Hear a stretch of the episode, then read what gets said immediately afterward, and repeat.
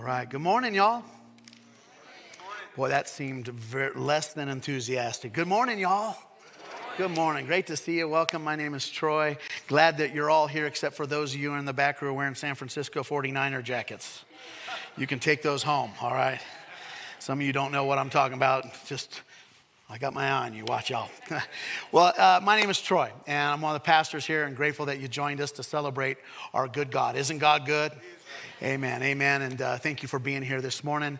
Uh, hey, I just want to take a quick shout before I jump into this message. I want to thank all of you who uh, offered to be a leader in one of these groups, to step up and opened your home or decided to share your passion, uh, maybe a study, and to, to lead other people into relationship and to encourage them and help them find a home. You know, I say this a lot Steamboat is a friendly place, but it's a hard place to make a friend. And we want to be a friendship factory, and we try to make that as easy as we can by offering these groups in a place where you can find find some spiritual friends. We all have acquaintances and people that we like to hang out, but we need some people in our life, like Charlie said, that'll pray for us, that'll help us and encourage us in our walk. And so I challenge you today, because of these people stepped up, hey, do your part. Look at that and see if something attracts you and uh, sign up and get some more information. All right, well, we are in part two of a series that we started last week called New Normal. And uh, basically, uh, it, we're just talking about how to make sure that next time won't be like the last time, how to kind of grow from our mistakes. Uh, we're basically looking at how to make sure that we don't repeat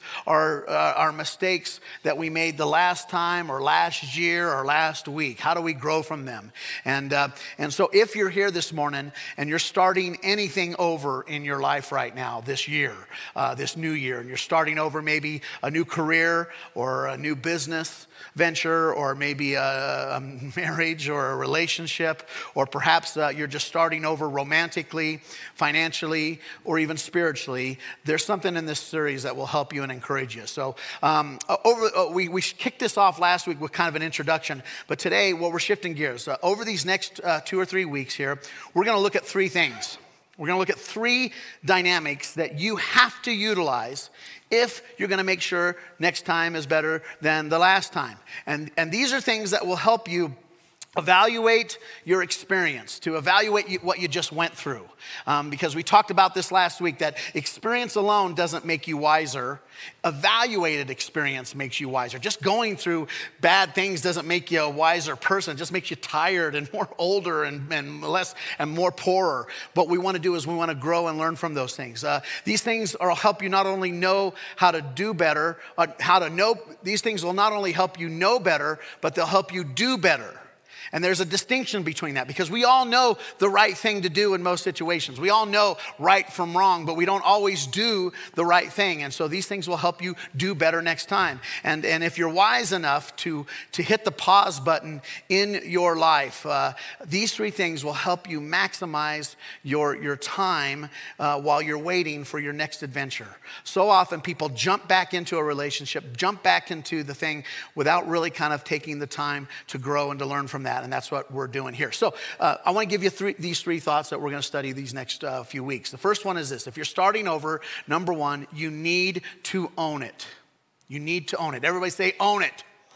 You need to own it. You gotta, you gotta own it. Uh, number two, you need to rethink it. You need to look back and kind of rethink about what you did there. And lastly, you need to release it. And we're going to talk about that. And on that Sunday, we're going to celebrate communion and we're going to take the trash out. We're going to leave that stuff behind. But today, we're going to start off with this uh, idea of owning it.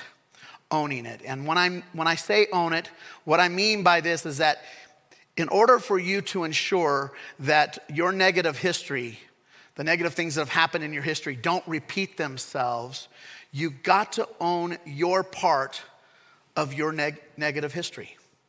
Again, I know that people have done things to us, people have abused us and used us, and we often look at that, but you've got to own your part of that negative history. And in order to ensure that your past doesn't creep back into your future again, you need to own what was actually your fault in that last ordeal. And I knew that that would get a big amen. I know none of us want to do that. We don't like doing that. We don't like doing that. And, and, and the reason that we don't like doing that is simple. Let's face it, right? There is nothing to own because it wasn't your fault. Amen? Right? That's how we think. It wasn't your fault. She's the one who left. He's the one who wouldn't put down the bottle, right? It wasn't my fault. How was I to know that the economy was going to tighten up? It's not your fault. Amen? the, the biggest reason that we don't own our part in something is that there is something inside of us that doesn't want to admit that we actually screwed up. We don't want to think about that. We don't want to talk about what we might have done that made it worse. We would rather talk about how unfair the world is. We would rather talk about um, how bad they were. We would rather talk about how dishonest he was. We don't want to talk about us. We want to talk about them. We want to think about what they have done to us. But listen to me. This is a hard truth. And I want you to write this down on your notes if you're taking notes. And that is this Your best chance, your best bet for a successful future is to own your share of the past. Your best bet to have success in your future is to own the junk in your trunk.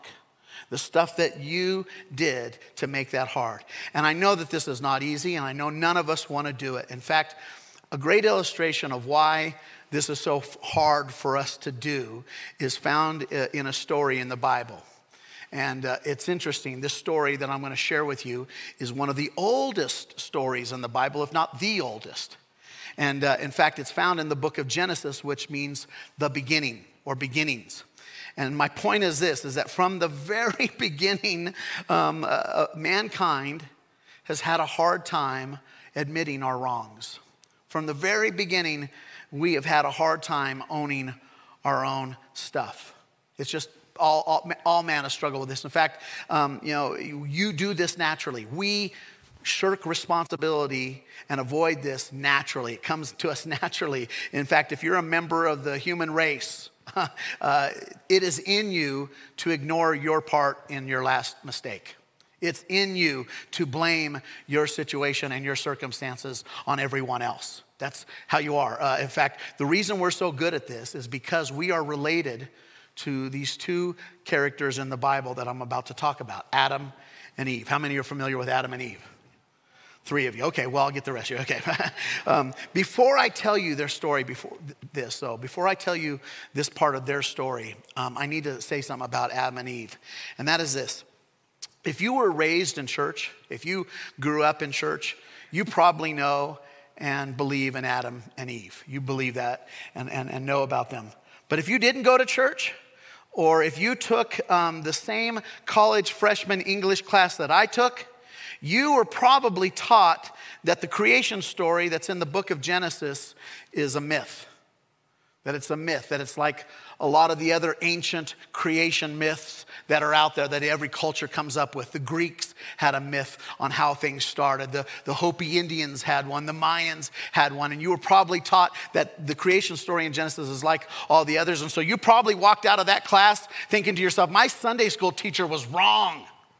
My pastor was wrong. My parents were wrong. And you had kind of a conflict of faith. And, uh, and you're like, you know what? My, those guys were wrong, but my college English teacher was brilliant. They just knew things no one else knew. If that's you, if that's where you are, I get it.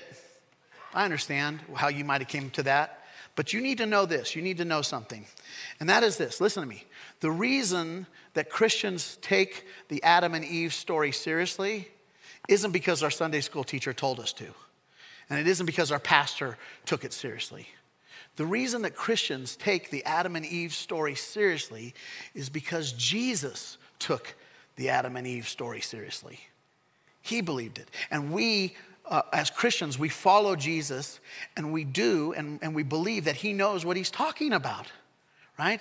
And the reason that we take Jesus seriously is because if anyone can predict their death and their resurrection and then pull it off, we're just pretty much going to follow whatever they say we should do. Amen? Amen? Wake up. Come on, that was good. Amen? That's why we believe the Adam and Eve story. But listen, uh, if that's not you, um, if you don't, uh, and if you just see this as a mythical story, that's okay. That's okay. I just, I just, you have to admit this, though, at least.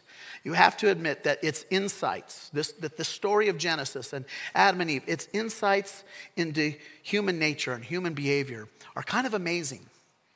You at least have to admit that. I mean, this is one of the oldest stories in the world. It is, when you consider how old this is, and it is super, super old, the observations that the author of this story make about people and about how people operate are, are astounding.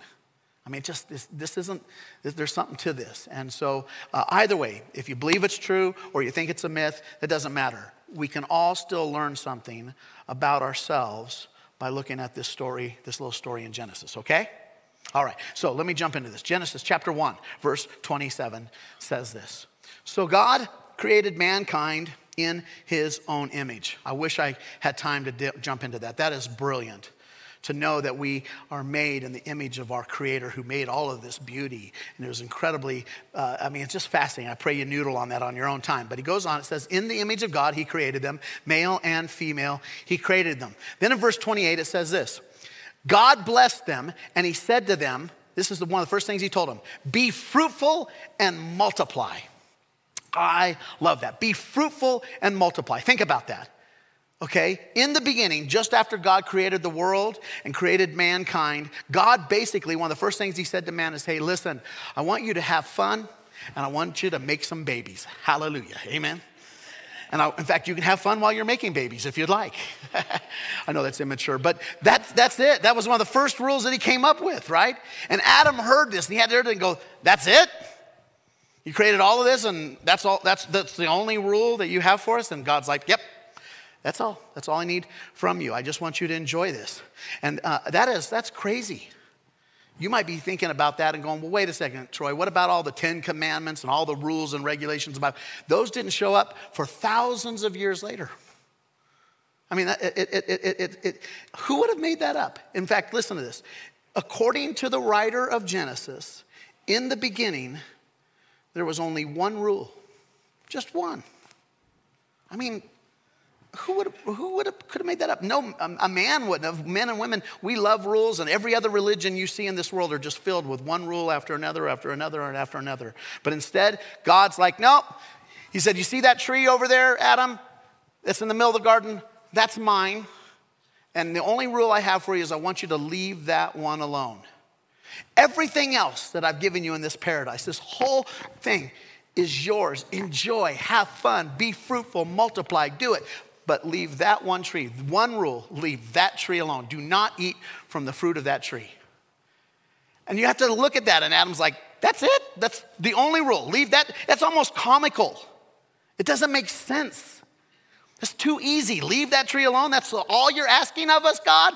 Leave that tree. That, uh, uh it, it just is almost inconsequential. It's like, okay, whatever you say, right? But according to Christian belief, and according to Jewish belief, in the beginning, when God had everything exactly like He wanted it, there was just one rule. Just one. That's brilliant. I like that. But then, of course, we all know what happened. Adam and Eve broke that one rule. I mean, why? Because humans are human. We, we, we do that. We, we, we would have done the exact same thing if we were in their shoes, right? They broke the rule. They did the one thing that God asked them, please don't do. Just one thing, don't do this. And they did it. They sinned. And when they sinned, the Bible says that sin entered the world, and more importantly, sin entered into man, into you and I. And so uh, you may not believe in sin. You may not believe that there's such a thing as right and wrong. But here's the thing you need to know there is sin, and you are a sinner. It's true. And, and in fact, um, before you get all offended on that, let me explain what I mean by that. Reg- listen to me. Regardless if you're here this morning and you believe in God or not, regardless if you're here this morning and you believe in, in, that God in God's rules and following God, whether you believe in that or not, you know this is true. You don't even follow the own rules that you set up for yourself. Right? I mean, you, some of you at New Year's had a resolution I'm going to work out three times a week. You've already, you've already blown it, haven't you? I'm going to eat better this year. And on the way to church, you had McDonald's, didn't you? Right? You, you, you, you, you have a standard for your own behavior, and yet you find yourself treating and saying things to people that you regret. And you're like, why did I do that? I don't want to be that kind of person. Why do I feel this way? And so my point is, is come on, you don't need the Bible to tell you that there's something wrong with you. You know that there's something wrong with you. And I know that there's something wrong with me. It's sin. The Bible calls it sin. Now, you can call it whatever you want. But you and I were born with a desire in our hearts to break the rules. Christians believe that this is Adam and Eve's fault that we do this. You may have your own theory, but one of the great things about being a Christian is that we, we have someone to blame that on. we can blame it on them, not on us. Who do you blame? Yourself, right? You're not digging this, but I, I it's just something. So my point is, is that Adam and Eve commit the very first sin. And sin enters the world, and then it's interesting what happens next. What happens next illustrates why you and I are so messed up sometimes. And here's what happens next. In verse uh, 8 of chapter 3 of Genesis, it says this. Listen, follow this. It says, Then, after this mistake was made, the man and his wife heard the sound of the Lord God as he was walking in the garden in the cool of the day. And what did they do? They hid. They hid. They hid from the Lord among the trees in the garden. I just want you to think about that. Think about that. They were hiding from God in a garden that God created. That's not very smart. But that's what we do when we screw up. We do unsmart things. And that's what they did. And like I said, whoever wrote this story, they understood this thing about people. This ancient, ancient author points out that when you and I do something wrong, we go into hiding. We hide. We hide it. We hide ourselves from God. We hide from God and we hide from other people. We hide. And the crazy thing is, we hide in the most obvious of places too. It's just like, where are you, Adam? Behind that tree right over there. I know where you are. And the same thing is with us. Where, where's Joe at? I don't know. Oh, we know where Joe's at. Joe's where he's always at. We all run back to our little security blankets and we go hide in that thing and we hide in the most obvious places. And when we get caught, we do the same thing. What do we say? We say, I'm. Please, God, give me somebody to talk to me this morning. When we, when we screw up and we, we, we mess up, we say, I'm. I'm sorry. And of course, nobody believes us. And why should they, right? They shouldn't believe us. Why? Because, well, you've been doing this for eight years behind my back. And now that you've been caught, you're going to say you're sorry? You're not sorry about what you've done. You're just sorry that you got caught, right? And what were you doing the whole time that you were doing this behind my back? What were you doing before I caught you? Hiding. You were hiding. Why? Because that's what we do. We hide until we get caught. And so that's just brilliant observation. And So, verse 9, the story goes on. Let me read this to you quickly. It says this But the Lord God then called to the man, and he said something wonderful. He said, Where are you? Where are you? And I love this. Charlie talked about this a couple weeks ago. If you missed that first message of the new year, brilliant, uh, brilliant, brilliant story. Uh, Charlie talked about this. But the point is, is that when Adam and Eve messed up, God went looking for them. He, did, he, he went looking for them. And, and, and, and, he wasn't trying to get them, he was trying to find them, trying to bring them back. He, you know, uh, and, and I want you to understand that if you've blown it here this morning, you may think that God is done with you and he doesn't want anything to do with you. The opposite is true. God is looking for you. He's looking for you. He's looking for me. Not because he wants to punish us for what we've done, um, not because he wants to put us over his knee, teach us a lesson. He's looking for us because he loves us. He's a good father. And he wants to help us and he wants to help restore our future. He wants the best for us. He wants to get us back on track so that we don't continue this cycle of self destruction and hurting ourselves and hurting other people. And so the story goes on. This is the pinnacle. Follow along here. Real quickly, it says this in verse 10 that the man answered God and he said, Well, I heard you in the garden and I was afraid because I was naked. In other words, I was ashamed, right? And so what did I do? I hid. I'm ashamed of what I've done. And God's like, Who told you that you were naked? Who why are you ashamed? Did you do did you break the one rule that I told you? Did you did you eat from that tree that I commanded you to not eat from? And in verse 12, Adam famously says this. He goes, What is it? Yes, I did, God. And I take full responsibility for my actions. Do with me as you will, but please, please leave Eve out of this. She is totally innocent of this whole affair. Now, some of you are like, why is that funny? Well, uh, uh, before I tell you what Adam actually said, that's not what he said, um, I want to point something out. Okay, and this is important. The very first thing that the very first people in the world did after they got caught was to blame someone else. The first time someone screwed up, the first thing they did was go, It's their fault. It's not my fault, it's someone else's fault. I'm not taking responsibility for this mistake. Look this, verse 12, watch what Adam says. He says, The, the man said, Look at this. The man said, The woman that you put here, God. The woman that you put here with me, she is the one that brought me some of this fruit, of course, which I ate. In other words, this guy's saying, Listen, God, it is your fault that this whole thing has gone apart here. It's your fault. You're the one that brought that woman to me, and all the men in the world say, Amen. it's your fault, God. And it's her fault. That's what we are good at, man. We're sure, it's your fault, honey. It's her fault. She's the one that brought me the fruit, right? God, you two need to get together and you need to work this out, and then you need to come apologize to me because it's not my fault. Technically, this is interesting. What the man said was true. It was God who put the woman in the garden, it was God's idea to do that. And it was the woman who actually went and picked the fruit and brought it to Adam. But that's not the whole truth, right? That's not all of it. There was more to that story. And, and, and this is what we do. We're good at this.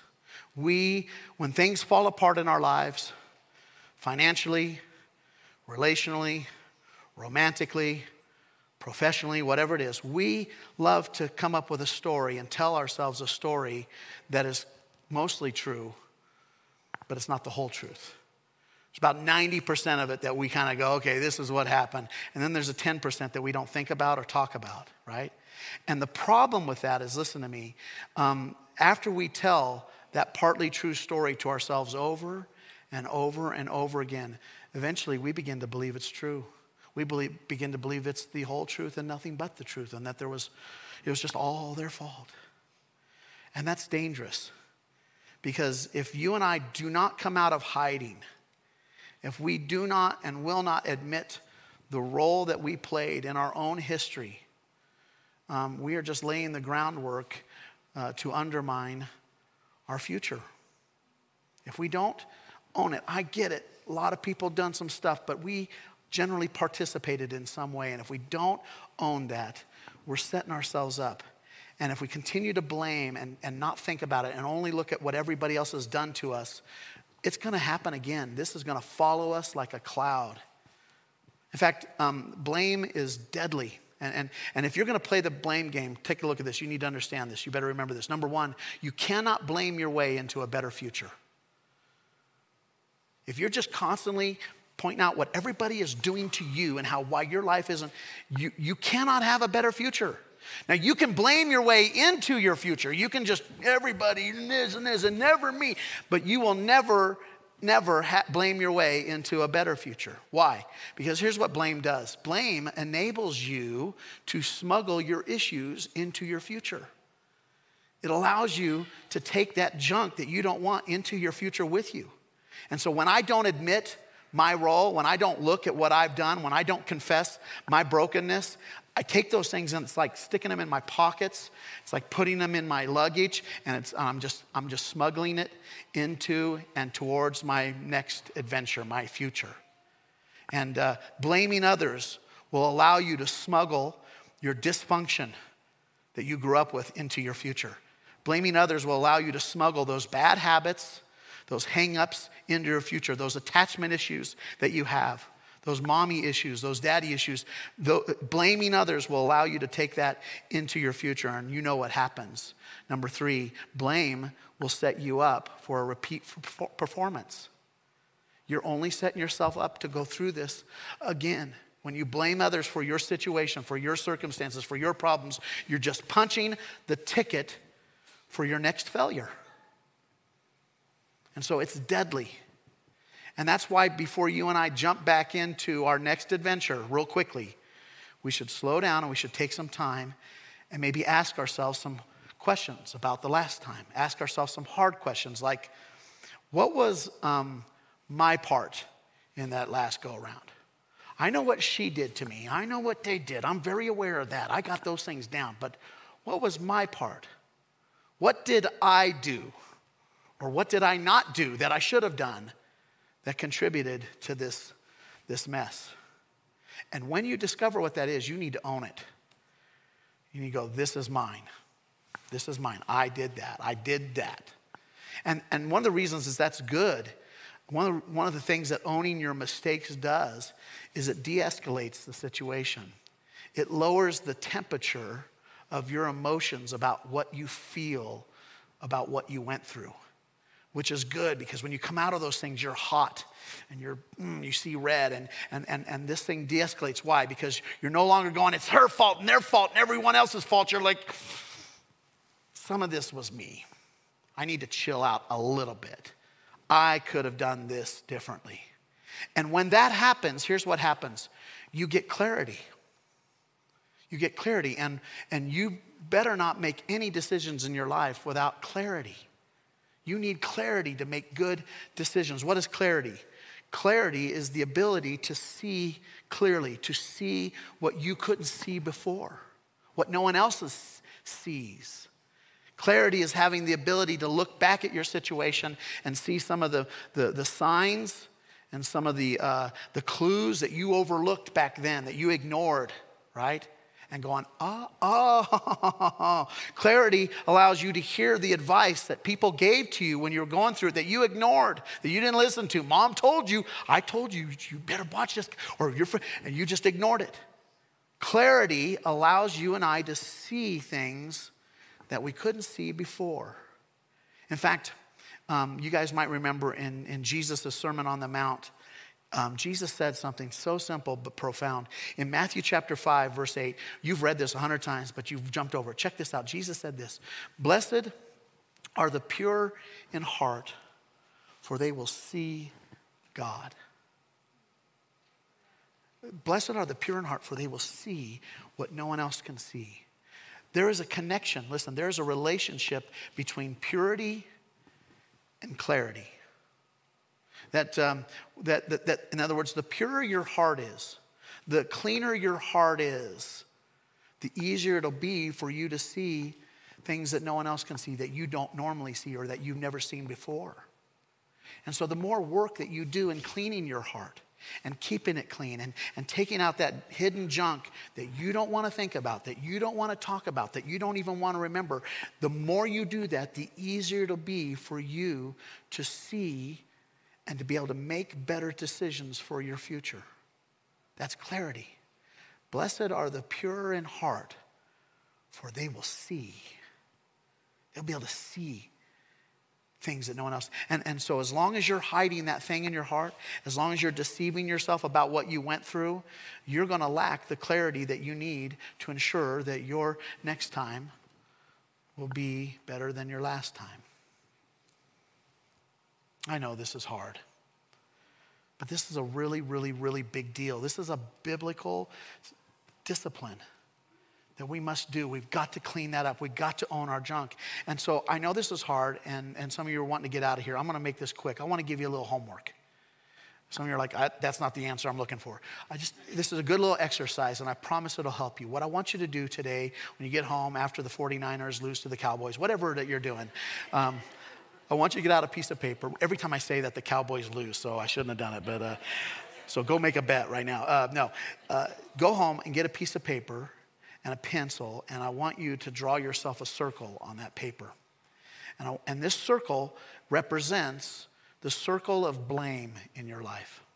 In other words, what I'm saying is inside that circle, put that up there if you would.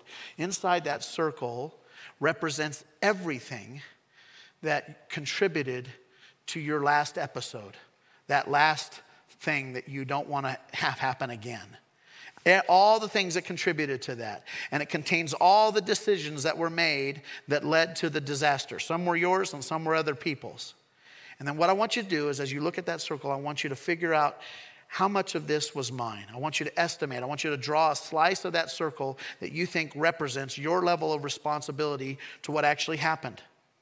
Now, you may jump in and right off the go, it's half. Half, 50 50. 50% my fault, 50% her fault. It, that's how it is. And by the way, I, I, God bless you, but that's a cop out and you know it. That's not reality. That's not how, how you really see it. You've never thought it was 50 50. You're just saying it to kind of make yourself look better. Be honest. Okay, Pastor Troy, it's more like 25 75. You know, it might be 25% me and 75% them. That, that's it. You know, it was 25% me, 75% my husband or my boyfriend or my boss or my teacher. It's mostly their fault, but it's a little bit mine.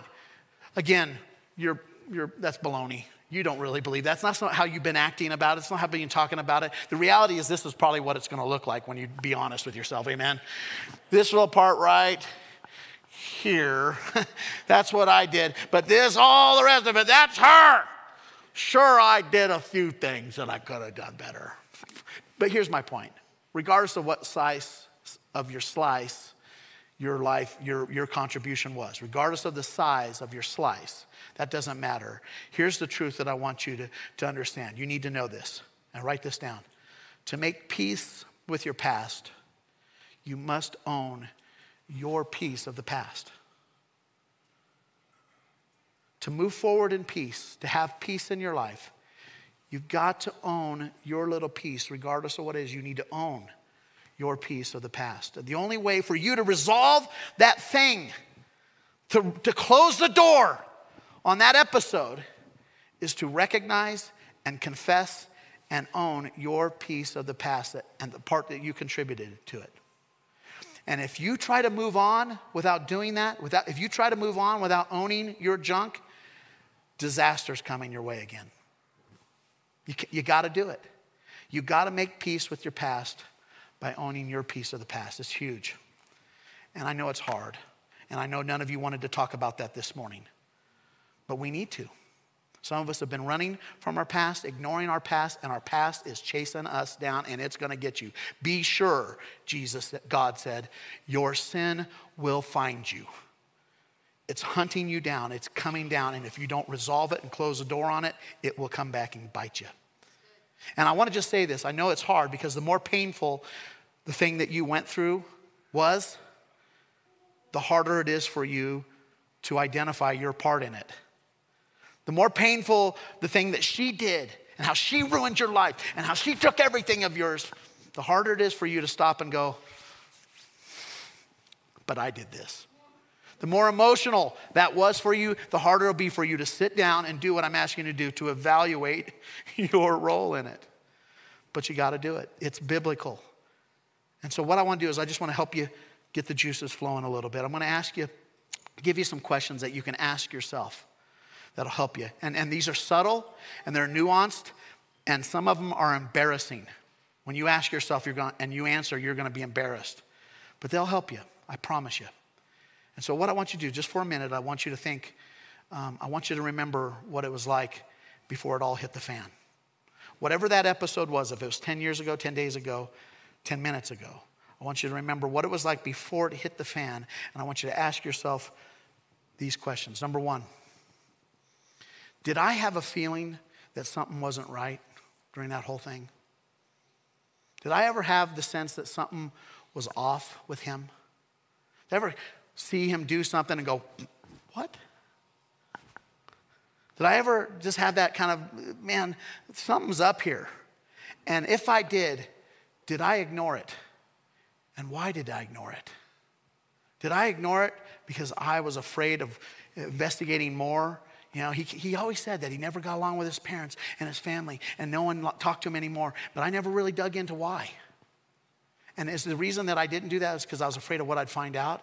And I just was more interested in just getting this thing moving and going forward and getting married and having a honeymoon. Did, number two, did, did some people in my life that I trusted warn me that, uh, that there might be something off? And I ignored them.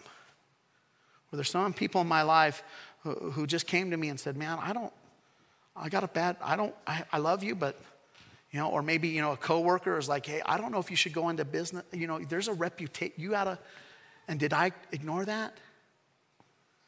Um, is it possible, this is a good one for some of us, is it possible that my loneliness really screwed me up on this? That I'm just so lonely and I just didn't want to be alone. And so that loneliness caused me to, to keep going back to this thing that I knew I should leave behind that's just broken. But I was so freaking lonely. I just wanted somebody. And I, or maybe this one was I overconfident? Did I think that I could handle it? Did I, did I stay longer than I should because I thought I could fix him? Or I could fix her?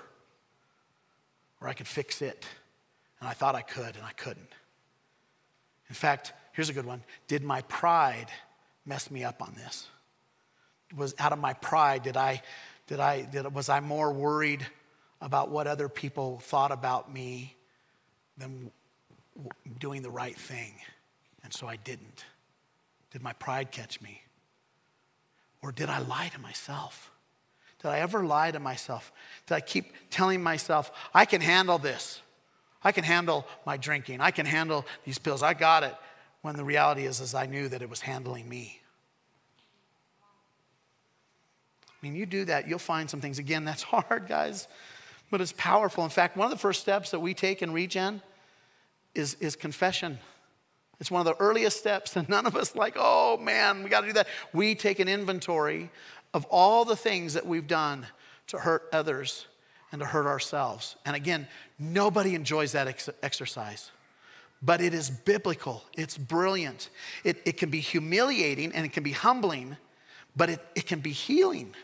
It's actually healing. In fact, it's the opposite of what you think. And James, the half brother of Jesus, said this about confession. James 5 16, James said this. He said, Confess your sins so that you may be embarrassed and ashamed and feel even worse about what you are. No, he says the opposite. He says, Confess your sins so that you may finally be healed. That's so opposite of what you and I think is I don't want to think about my junk. I don't want to think about my mistakes. I don't even want to talk about them. But God says that when you confess them, when you own them, you finally have healing from them and you're set free from them and the pain is gone. Listen, I know that that may be hard for you to think about, but be honest. Hiding in that stuff, all of that stuff inside your heart, hasn't really helped you all that much, has it? I mean, carrying around all that guilt and all that shame and allowing that resentment to build, and now you're bitter and you're anger, angry, that, that hasn't gotten better. In fact, it's caused you to make even worse decisions than you did the last time. You've just compounded your problems because you haven't dealt with them. Own your piece of the past so that you can move forward in peace. I hope you guys do your homework on this. This is something God calls us to do. Um, and, and hopefully you'll come back for part three of the new normal next week. Amen. Let me pray for you and we'll close. Father, thank you for your word. It, it tells us to do things that just seem crazy and that we ignore. But when we do them, there's magic. It, it, it, just is mind blowing how wise you are. And so thank you for your word. And I thank you uh, for this church and for our willingness to be courageous enough to confront our past and to own it. And it's hard and it's painful and it hurts. Um, in fact, I, I got a visualization. I heard a story about what a goldsmith does when he's purifying gold. He will take the gold and he will put it into the furnace, into the fire, and he'll leave it there until the gold melts and the impurities in that gold will rise to the surface. And then the, the goldsmith will take it out and he will take a little knife and he'll scrape those impurities off the top of that gold. But then he doesn't stop. He then sticks it back in the fire where it's hot. And again, the impurities in that gold rise to the top again. And I'm told that the, the goldsmith will keep doing that process over and over and over until he's able to pull the gold out of the furnace and see his unbroken reflection in that gold. And there's no more impurities. And God, my sense is, is you will allow us to repeat our mistakes over and over and over until we do the hard process of clearing off the dross and the impurities out of our life. You don't want us to go in the fire anymore. Help us to as quickly and, and as rapidly as we can to own our junk get rid of it so that we can become more like you in the image of our Creator. Thank you, Lord. In Jesus' name I pray. Amen.